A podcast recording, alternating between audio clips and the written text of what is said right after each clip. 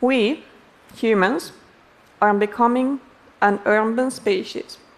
So cities, they are our natural habitat. That is where we live. In 2014, over 54% of the world population was living in cities. And I can bet you that so many of these people have thought of how they would do things differently.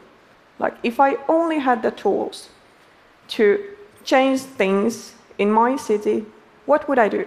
What would my dream city be like? And these tools, this is just what we gave them. Two years ago, my team and I, we released the game, Cities: Skylines. It is a game about building cities. So I have always been interested in cities as systems. It, it's something that I find immensely interesting. But what I didn't understand was that I am not alone in this. People love cities, they are interested, they have ideas. The game was an instant hit. So far, over three and a half million people have played it.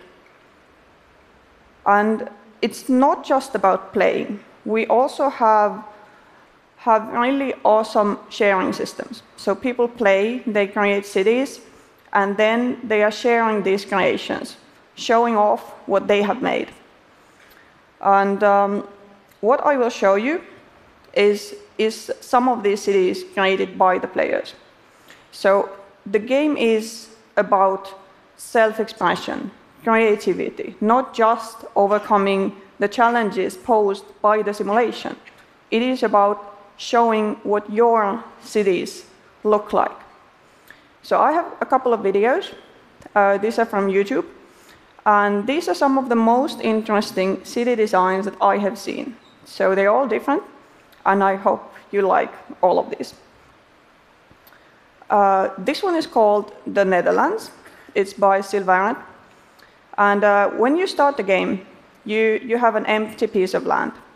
This land, it can be based on the real world. It can be handcrafted in the map editor, or you can, of course, download a city made by someone else and play on that. But what Sylvarant has done here is that what he wanted to make was not, not a real city, this is a fantasy city, even though it looks real.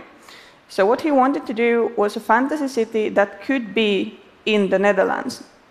So he kind of investigated what are the characteristics of cities in the Netherlands and uh, combined a couple of those, and that's, this is what he created. So it's, it is a city that is, is not a real city, but it could be. It looks just like the Netherlands. So the place is really densely populated. So uh, what you need is uh, highways, trains, anything connecting these small town centers together. Lots of people, lots of moving, so transportation is the key here. But then let's go even more on the fantasy side. Let's go into the future. Uh, this is one of my personal favorites. Uh, these city designs are what I, I love the most. So this is a tiered city by Conflict Nerd.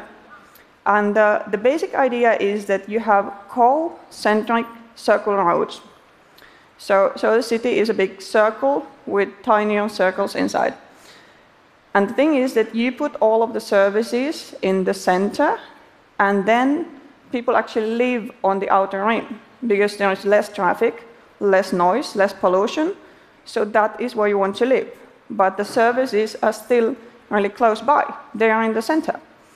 And this is the soul of the game. The player has to understand what are the wishes, what are the needs of the tiny people living in the cities. So you need to know where you should put the things. Like, it's not enough to have a hospital, it needs to be accessible. Citizens need to reach the hospital. And that this is one way to do it.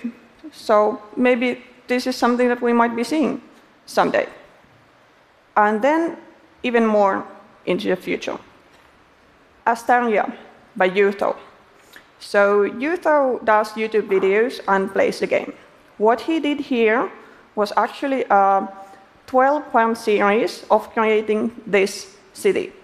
So what he does is he, he plays the game, he records it, and he explains as he's going what he's doing and why. And as a part of this series, he actually did an interview with an actual urban planner called Jeff Speck. And Speck is an expert on the concept of walkability. The, the basic idea is that if you want your citizens to walk, which is kind of beneficial, uh, you actually need to have walking as a, as a reasonable means of transportation. It, it should be a good way to reach places. So what Youtho did was that he explained this concept, he had Speck explained to, and then he applied it to the city that he was building. So what we are seeing is Youtho's vision of the future. Lots of public transportation, walkways, plazas, connecting high-rise buildings. Maybe this is what the future might look like. And, and the game system works really well for this. We are seeing some real-world uses uh, to this game. So we know that some urban planners are using it as a sketching tool. So while the simulation is not completely realistic, it is realistic enough that if something works in the game, it is highly likely that it will also work in the real world. So that you can actually try out things, see if this intersection might fit this kind of a situation. If we build a new road, would it help? And, and this is what you, you can do with this game. There was one really interesting contest held by the Finnish city of Hämeenlinna. So what they did was that they had a new area that they wanted to develop in the city. They made a map with the existing city. They left empty the area that they will want to develop and shared this map. So anyone could download the map, play the game, build the area, and submit their creations to the city council.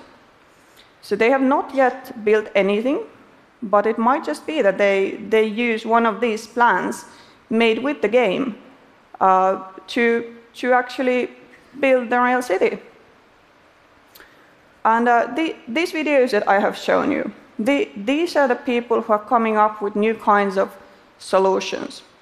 We know that cities are growing, they're getting bigger as we go. And the uh, percentage of population living in cities is projected to rise. So we need the solutions.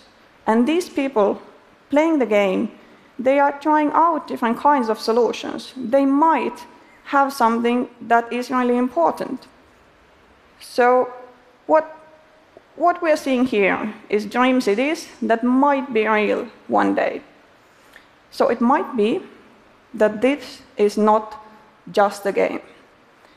It might be a way to decide our fate. Thank you.